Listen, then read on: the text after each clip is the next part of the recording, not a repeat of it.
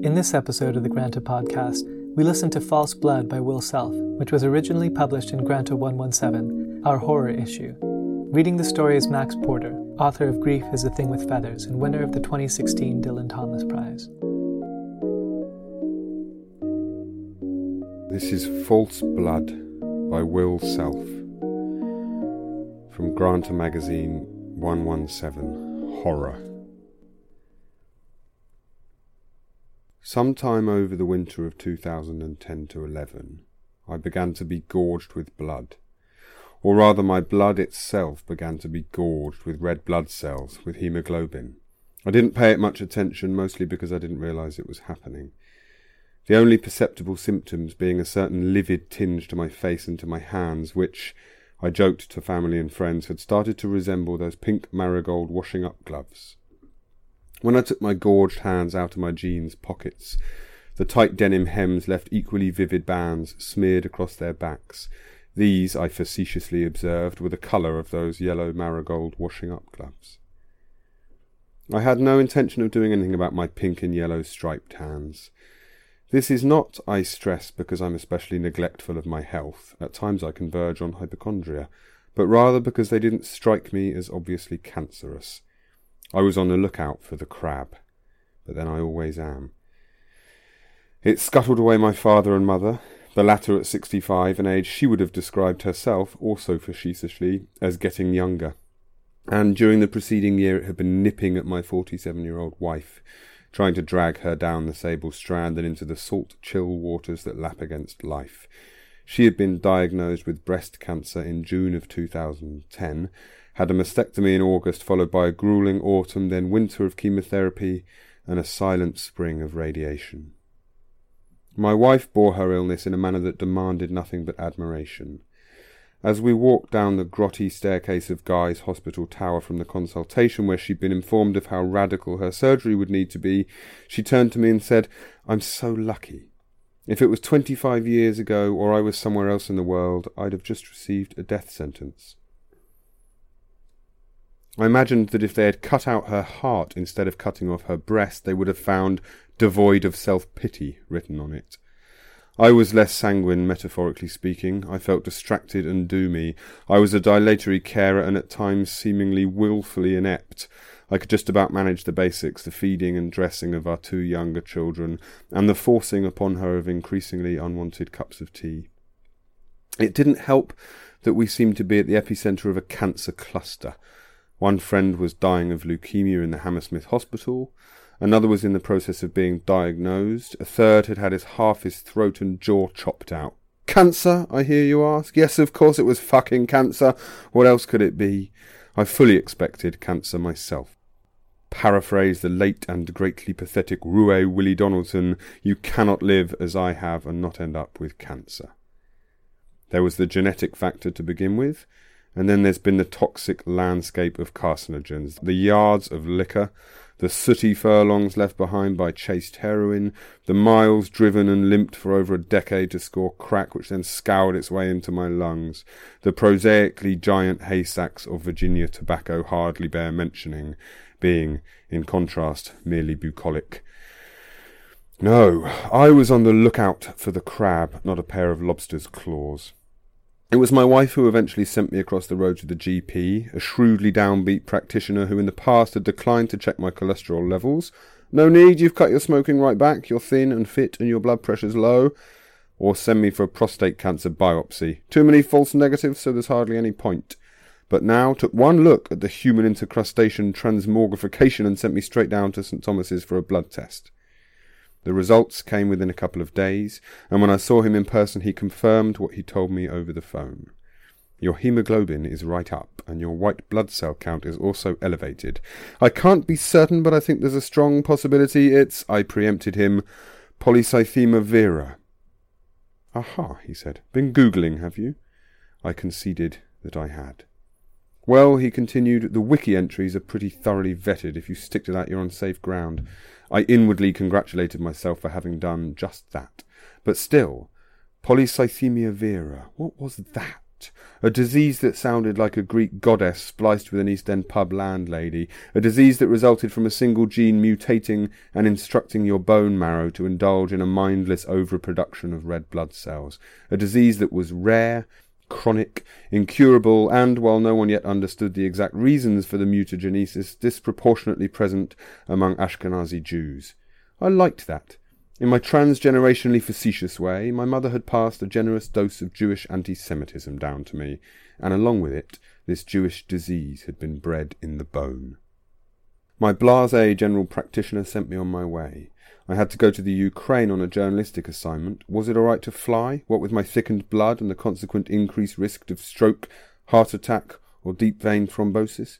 Oh yes, he airily waved a papery hand. People don't get DVT from flying, they get it from sitting still. Just make sure you keep moving.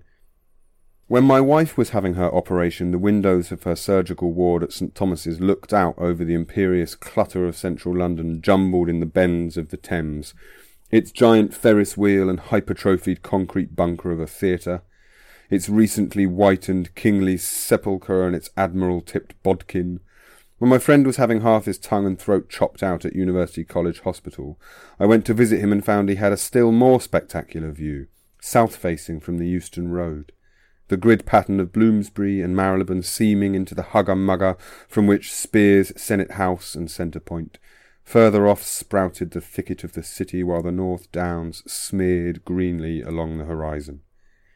It occurred to me then that, for a Londoner, serious illness often afforded this curious discombobulation as one became a tourist in one's own city. Resident for a week or two in a subsidised hostel conveniently located for all the visitor attractions.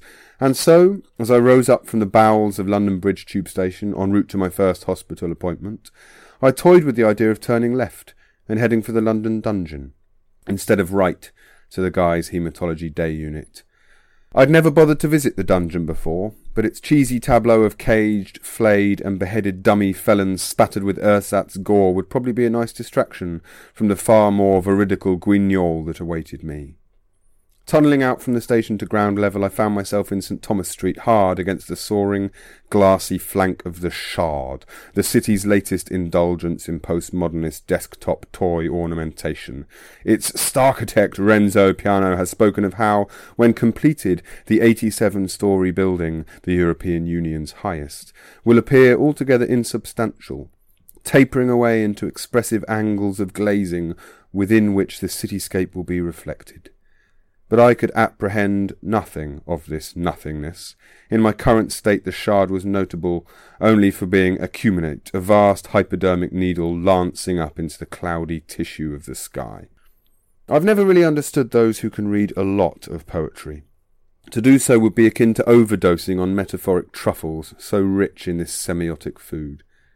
First encountered in my 20s, Roethke's dollar has sated me for half a lifetime, and I regurgitated yet again as I mounted the iron stairs to the second-floor entrance of the hospital's Southwark wing. Desolation in immaculate public places. Lonely reception room. Lavatory. Switchboard. The unalterable pathos of basin and pitcher. Is this not, I mused, the real horror of the affluent West? Its shameless juxtaposition of the mass repetition with the individual sickening. And I have seen dust from the walls of institutions finer than flour, alive, more dangerous than silica. The sign above a door read spiritual care, but a steel shutter had been rolled over it, and through a hole in this I could see a combination lock. On the stairs there was a taped-up piece of A4 paper advising me to go up and down them for 10 minutes a day if I wanted to maintain good cardiac health.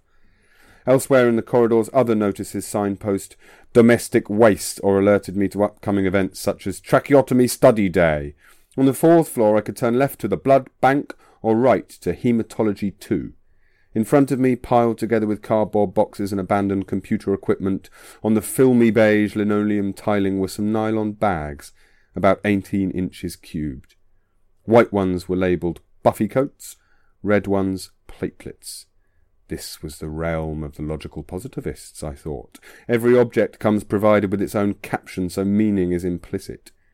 I had trafficked in disease as a metaphor for 20 years now, grafting the defining criteria of pathologies their etiology, their symptoms, their prognoses and their outcomes onto phenomena as diverse as the human psyche and the urban fabric. Yet now I had a disease that seemed to me to be a metaphor, although of what exactly I couldn't yet divine. I found myself in a viscid substrate cultured with rapidly multiplying literalisms. When I told friends about my condition, and what the most effective therapy for it was, they all said the same thing. What? You have to get bled? What will they do that with? Leeches? I found this stereotypy infuriating and wondered what its cause could be. Was it that buried beneath a thin skin of acquired medical knowledge there lay the heart of Galen beating in black bile? Or was it simply that they'd heard leeches were once again being used in some contemporary procedures and wanted to show they were au fait? I applied the cigarette end of my contempt to my friend's imagined leeches. How big a leech would be required? I spat at them, given that they've got to take 2 pints a week out of me. No, they use a needle, and a big one, since my blood is currently as thick as tomato puree. This silenced them. But then nobody talks about therapeutic bleeding much, although it transpired that a neighbour of mine, tall, eccentric, with the carelessly drawn appearance of a Quentin Blake children's illustration, was also having his blood regularly siphoned off. I encountered him outside his double-fronted and unrendered house, and he jollily recounted how his haemochromatosis meant he had to have a pint taken out every now and then. I've got a friend at King's, he said, who does it in a broom cupboard for me. Not strictly allowed, but there you go. Anyway, he lets me take the blood away with me so I can put it on my pumpkins. He gestured to his front steps, where every autumn a gaggle of the engorged and vampiric gourds clustered. It really is the most excellent fertiliser. This Adams family domesticity was cheering, and I could understand why my neighbour's pumpkins thrived on his blood, given that his condition meant it was iron-enriched. But what conceivable use would I find for my own rubicund brew? On at least 4 of the 16 occasions, between April and July, that I went to Guy's for my venisections, I was accosted, outside the McDonald's on St Thomas Street, by the same young man. He was well-spoken, if shabbily dressed, and had the limp scrape gait and the paradoxical features, at once sharply etched and poorly registered, of the street junkie. Each time he asked me for change, and each time I asked him if he had a drug problem. The first time he denied this, I told him, sorry, I only give money to people who have a drug problem. So predictably he backpedaled, no, I do have an habit. Addiction being such a great leveller, it planes away even the ability to detect irony. Then I zeroed in for the kill, I'm sorry again, but I don't give money to liars. And he desperately rejoined, I just don't like to admit it straight up. You know what people are like. Finally, I relented and gave him £1 coin or 2. Before subjecting him, in a time-honoured Sally-Army way, to an homily in return for his handout. I told him how I, too, had once been where he was, a heroin addict, on and off for 20 years, but that I had been clean now for almost 12. I told him that if he wanted to get clean and stay that way, all he had to do was follow some remarkably simple steps, the first of which was to make the admission that he was indeed an addict, rather than lying about it to himself and the world. Of course, the second time I saw the junkie, he recognised me halfway through the exchange, and the third time we chatted away like old acquaintances about all the insuperable barriers there were to his taking my blindingly simple advice. The fourth time I saw him, I just handed him the money. I was tiring of the charade, both his and mine. I first stuck a needle in my arm in the summer of 1979. I was 17 years old. I often think back with a protective tenderness towards my younger self and wish I were somehow able to dissuade him from such a mutilation, from breaking the blood-air barrier in that crazy way. Sometimes when I hear people without experience of addiction blame addicts for their behaviour, I feel like saying to them, you simply don't understand. How can a child be held responsible for doing such a dreadful thing to himself? But then again, at other times I have to acknowledge it was done willfully. No matter how obscured they were by the fogs of adolescent self-deception, I was fully acquainted with the facts.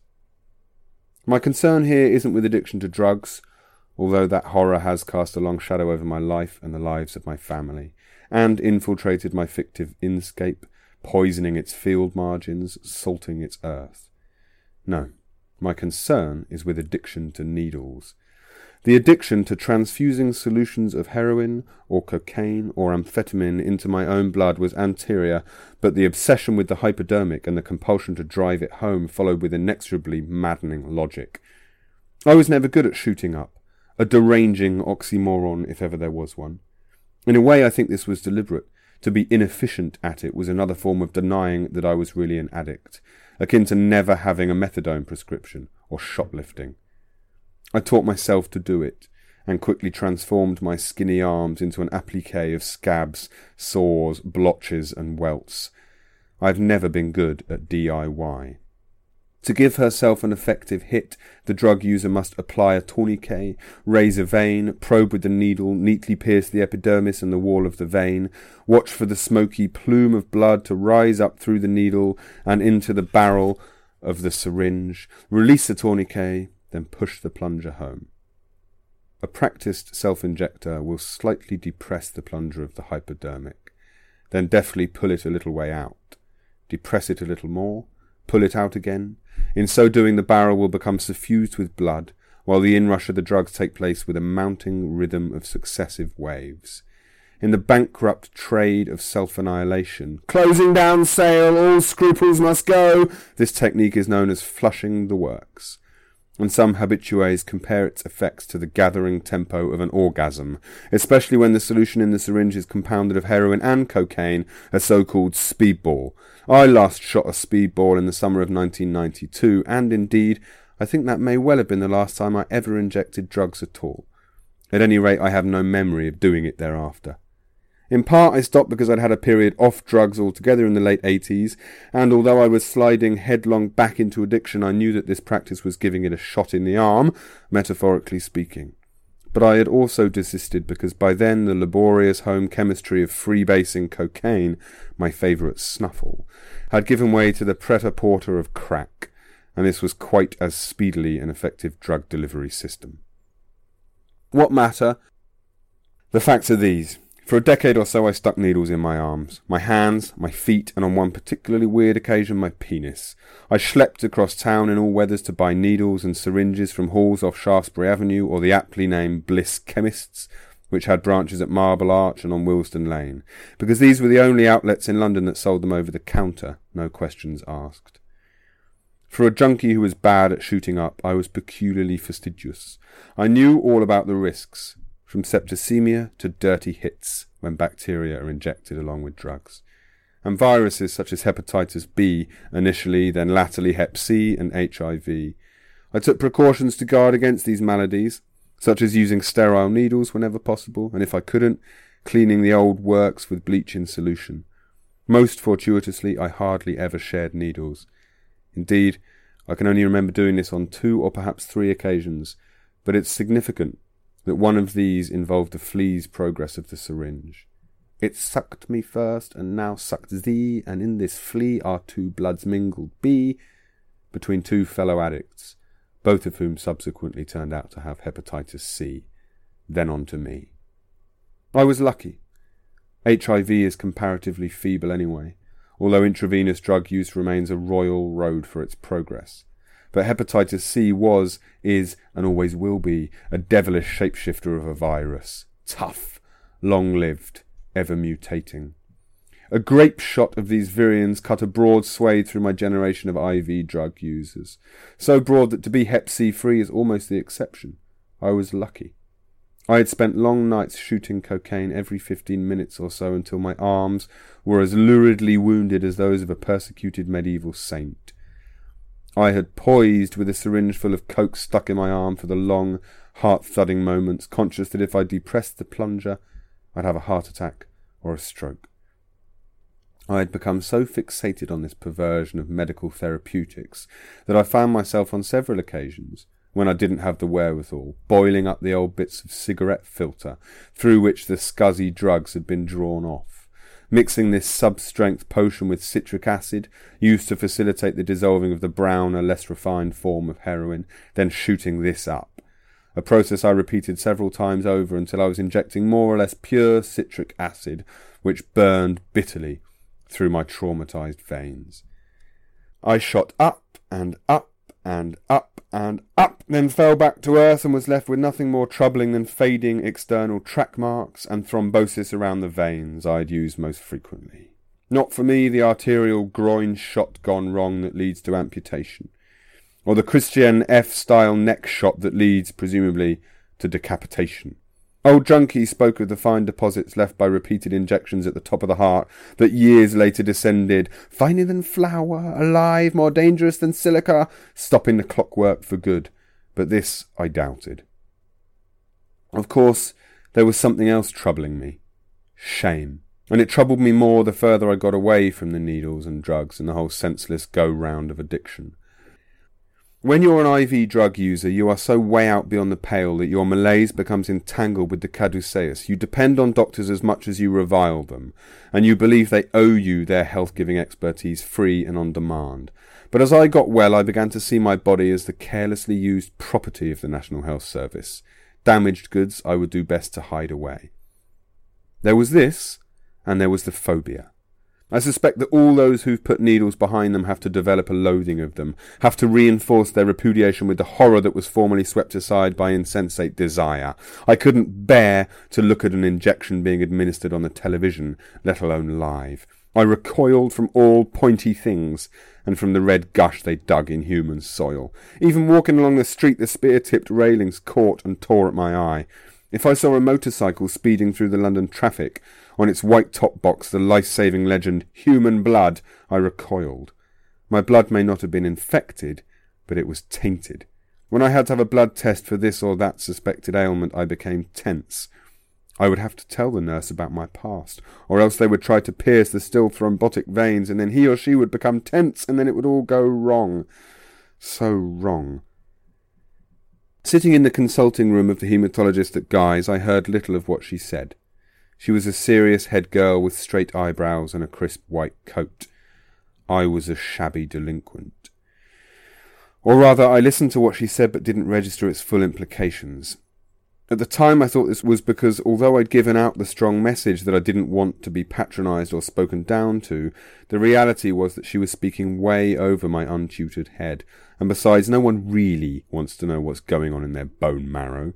Whether you consult a physician whose opinions are adamantine, so coated have they been in the hardest of science, or a shaman whose magical operations have been orally transmitted for time out of mind, the patient's requirement is for expertise, while all we have to divvy up in return for this is our faith. When I asked about prognosis, she was circumspect in the way good practitioners are. After all, statistics are only applicable to groups, not individuals.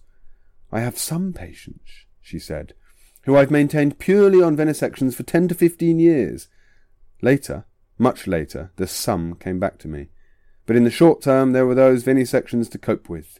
A tourniquet would have to be applied, a vein found, a needle stuck through dermis and vascular wall, and then no payback, no flushed, warm gush of lotus juice or essence of lethe, only the siphoning of my deathly blood. I listened to what the consultant said about red cell counts and white cell counts and platelets, but these were only so many cubic nylon bags jumbled in the corridors of my mind. I heard her when she said that the venisections, the beginning of a lifetime on the needle, needed to begin right away. That morning, at once, now. In the day unit, the dark vinyl chairs tip back at the press of a button, and small footrests simultaneously emerge. If it weren't for the way the chairs are arranged in groups, or the fact that the ministering staff wear a variety of unflattering uniforms, I thought, this might be the business-class section of some wide-bodied jet bumbling down to Heathrow along a dangerously low-altitude flight path. After all, here through the long strip of windows were the unrivalled views of central London landmarks, Tate Modern, St Paul's Cathedral, assorted other wren churches that I'd come to expect from medical tourism. The only problem was me. I saw spires, lightning rods, phone masts, pylons, an acicular world upon the myriad sharpened points of which I was poised, petrified, lest the slightest movement see me espaliered. It was worse than pathetic of me to be so squeamish. All around me on the unit sat my peers, my blood brothers and sisters with their haemochromatosis and a polycythaemia vera, their sickle cell anemia, and worse. Some hid their baldness with hats or makeshift moabs, others had exposed flesh that was empurpled by lesions. All of them appeared utterly indifferent to the cannulae stuck in their arms or the backs of their hands. They read magazines or fingered laptops, drowsed between headphones or chatted with friends and relatives, all pointedly ignoring the transparent bags of factor this or factor that being factored into them that hung from stands by their shoulders. A nurse had to talk me through that first venesection as I gurned and contorted. I directed her away from the veins she favoured in the pits of my elbows because I knew these had thrombosis, and denied her access to the ones that twisted ivy-like around the back of the forearm because I also knew, in junkie parlance, that they were rollers which would worm away from the needle. The needle was, of necessity, thick, and it took a long time for her to get it inside me, but my blood was thicker still, and it took a long time to pulse out of me. To begin with, the staff were perfectly accommodating, and they put me on one of the available beds. Such was my nervousness. However, by the time I got to my third venesection, they were chivying me towards the business class section. Here, a nurse infected by my own tension collapsed a vein on one arm, then, on the other arm, failed to bind the needle into the vein so that it shot out with a gush of blood. Over the following 24 hours, the bruises streaked like sepsis. When I returned to the unit for the next venesection, I was back in one of the old bays, back on one of the beds. Here, distraught, I confessed to the trained vampire in her cotton cloak who was having difficulty dowsing for a suitable vein that I had once been an intravenous drug user. Was it my imagination, or did the attitude towards me on the unit change after this? Was there a certain chilliness engendered in the stuffily antiseptic atmosphere? Before my next appointment with the haematologist, when the phlebotomist was trying to get a blood sample, I fainted and became the cynosure for a bustle of activity, wheelchaired into the day unit and hefted onto a bed. The sensors of an electrocardiogram machine were strapped onto me. I was visited by an impossibly beautiful registrar who, like all the staff, called me by my given name, William, while she held my wrist and peered down with unfeigned enthusiasm into my eyes. William! No one had called me that since childhood. No one except patronising police reading my identity off the driving licence. It occurred to me that it was this that made it so difficult for me to divine the metaphoric import of my condition, for how could a child be expected to understand such a thing? 2 pints a week, 8 pints a month. In a couple of months, a whole me's worth of blood would be decanted into plastic carafes and laid down, possibly in one of the cubic nylon bags in the corridor. London junkie and criminal slang for blood is claret, but this was a joyless vendage and a useless vintage fit only for disposal. Still, I detrained in the bowels of London Bridge. Still, I dragged myself past the glassy haunches of the Shard, which, even as I was draining away, grew taller and more pointed. Still I passed the permanently shuttered door to spiritual care. Still I mounted the stairs and passed along the corridor. Still I dutifully applied the antibacterial foam from the wall-mounted dispenser to my sweaty palms and exchanged pleasantries with the reception staff, one of whom had sought my advice on his creative writing. And how horrific was that? I had been gripped by the circularity of my fate, which seemed to have been encrypted in the circulation of my blood. What goes around, comes around, and this professional needlework was the appropriate karmic comeback for all that amateur embroidery. But as the weeks passed, and I discovered the nurse who, for me at least, had magic fingers, and who could perform the venesections efficiently and near painlessly, so my sense of the singularity of my situation receded as well. I have some patients, my haematologist had said, who I've maintained purely on venesections for 10 to 15 years, and so it finally sank in that some meant by no means all. Singularities, like statistics, belong to the realm of the metaphoric. Both exist fraudulently in a one-on-one relationship to their own particular metafriend. But the only real universals are that we all live, and of course we all must die.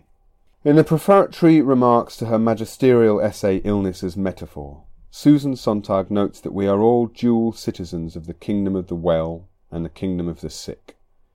although we all prefer to use only the one passport. She goes on to observe that, of course, illness is not a metaphor at all, and that the most truthful way of regarding illness, and the healthiest way of being ill, is one most purified of, most resistant to, metaphoric thinking. I had known this once, yet preoccupied by my own history of mental distress, and blinded by my professional malaise, for does not the fiction maker engorge himself with the similitude of disparate things? I had looked feverishly for what my bloody disorder was like. It seemed synonymous with my addictive illness, and also to be a bizarre antonym of vampirism, which in turn surely was a metaphor for venereal disease, and also for tuberculosis, which in the 1900s was still viewed as repressive of an inflamed and passionate sexual appetite. I had trafficked in illness as metaphor, dealing as a novelist especially in that romanticising of madness that Sontag sees as reflecting the most vehement way the contemporary prestige of irrational or rude spontaneous behaviour acting out. As I got over my culture shock and came to my senses in the realm of the sick, I saw that the comfort of things in themselves was the only pabulum available or required. The blood pressure cuff cinching my arm, the sensor clipped onto my finger, the nurses in their filmy polythene aprons. To accept these quotidian things was to be open to everything. One of my friends with leukemia had died, the other was about to have a stem cell transplant. The friend who'd had his tongue and throat therapeutically mutilated lay in bed 20 hours a day, zonked out by the horror of it all. My wife's cancer had a better than 40% chance of recurring within a decade. Even if statistics weren't for individuals, this represented a powerful index of the fact that shit happens. We were middle-aged. A hypothesis was well underway. Get over it. Only a culture that had misheard Sontag's advice, and instead of excising the cancerously metaphoric, assumed that it took benign forms, could have witnessed such terrifyingly silly metastases. We may have tried to normalise cancer with fun runs and awareness weeks, yet still we battle against it in a war without end. We may have tried to normalise the condition of the disabled, yet still our only way of doing this is to organise an expensive Paralympics. We don't want ordinary cripples, only elite ones. Death, the real simile for disease, for when we are ill, do we not always feel like we are dying, even if it's only a little? Remains, despite our secularism, the most metaphoricised phenomenon of all, the irony being that so-called assisted suicide hopes to make of quitting this world a simple medical procedure. As fast as we could eliminate the metaphors, our science helped them to proliferate. Metaphors were the iatrogenic disease of our era. What, I wondered, would Sontag have made of a gastric band, or a portosystemic shunt, let alone anal bleaching? As for me, I had always relied on the hardiness of my body to aid me in the battle against my fervid mind. Yet now I had cause to examine the last few months, it struck me that my sensibility had been doing good therapeutic work well before my diagnosis. The novel I was working on concerned illness. No surprises there. Indeed, it was more than usually saturated with pathology, since its protagonist was a sort of disease personified. Yet what was the device I had decided upon in order to lend a verisimilitude to this particularly deranged tale? Why? That there should be no metaphors in it at all. Nothing should be defined in terms of anything else. No vampire should be like a filthy leech, any more than a filthy leech should be like a vampire. In Ecce Homo, Nietzsche said that illness was the beginning of all psychology. He might have added that the only possible therapy was a statement of the facts. That was False Blood by Will Self from Granta 117 Horror, read by Max Porter. Thank you for listening to this episode of the Granta Podcast. If you enjoyed it, please give us a rating, as it'll help other people find the show.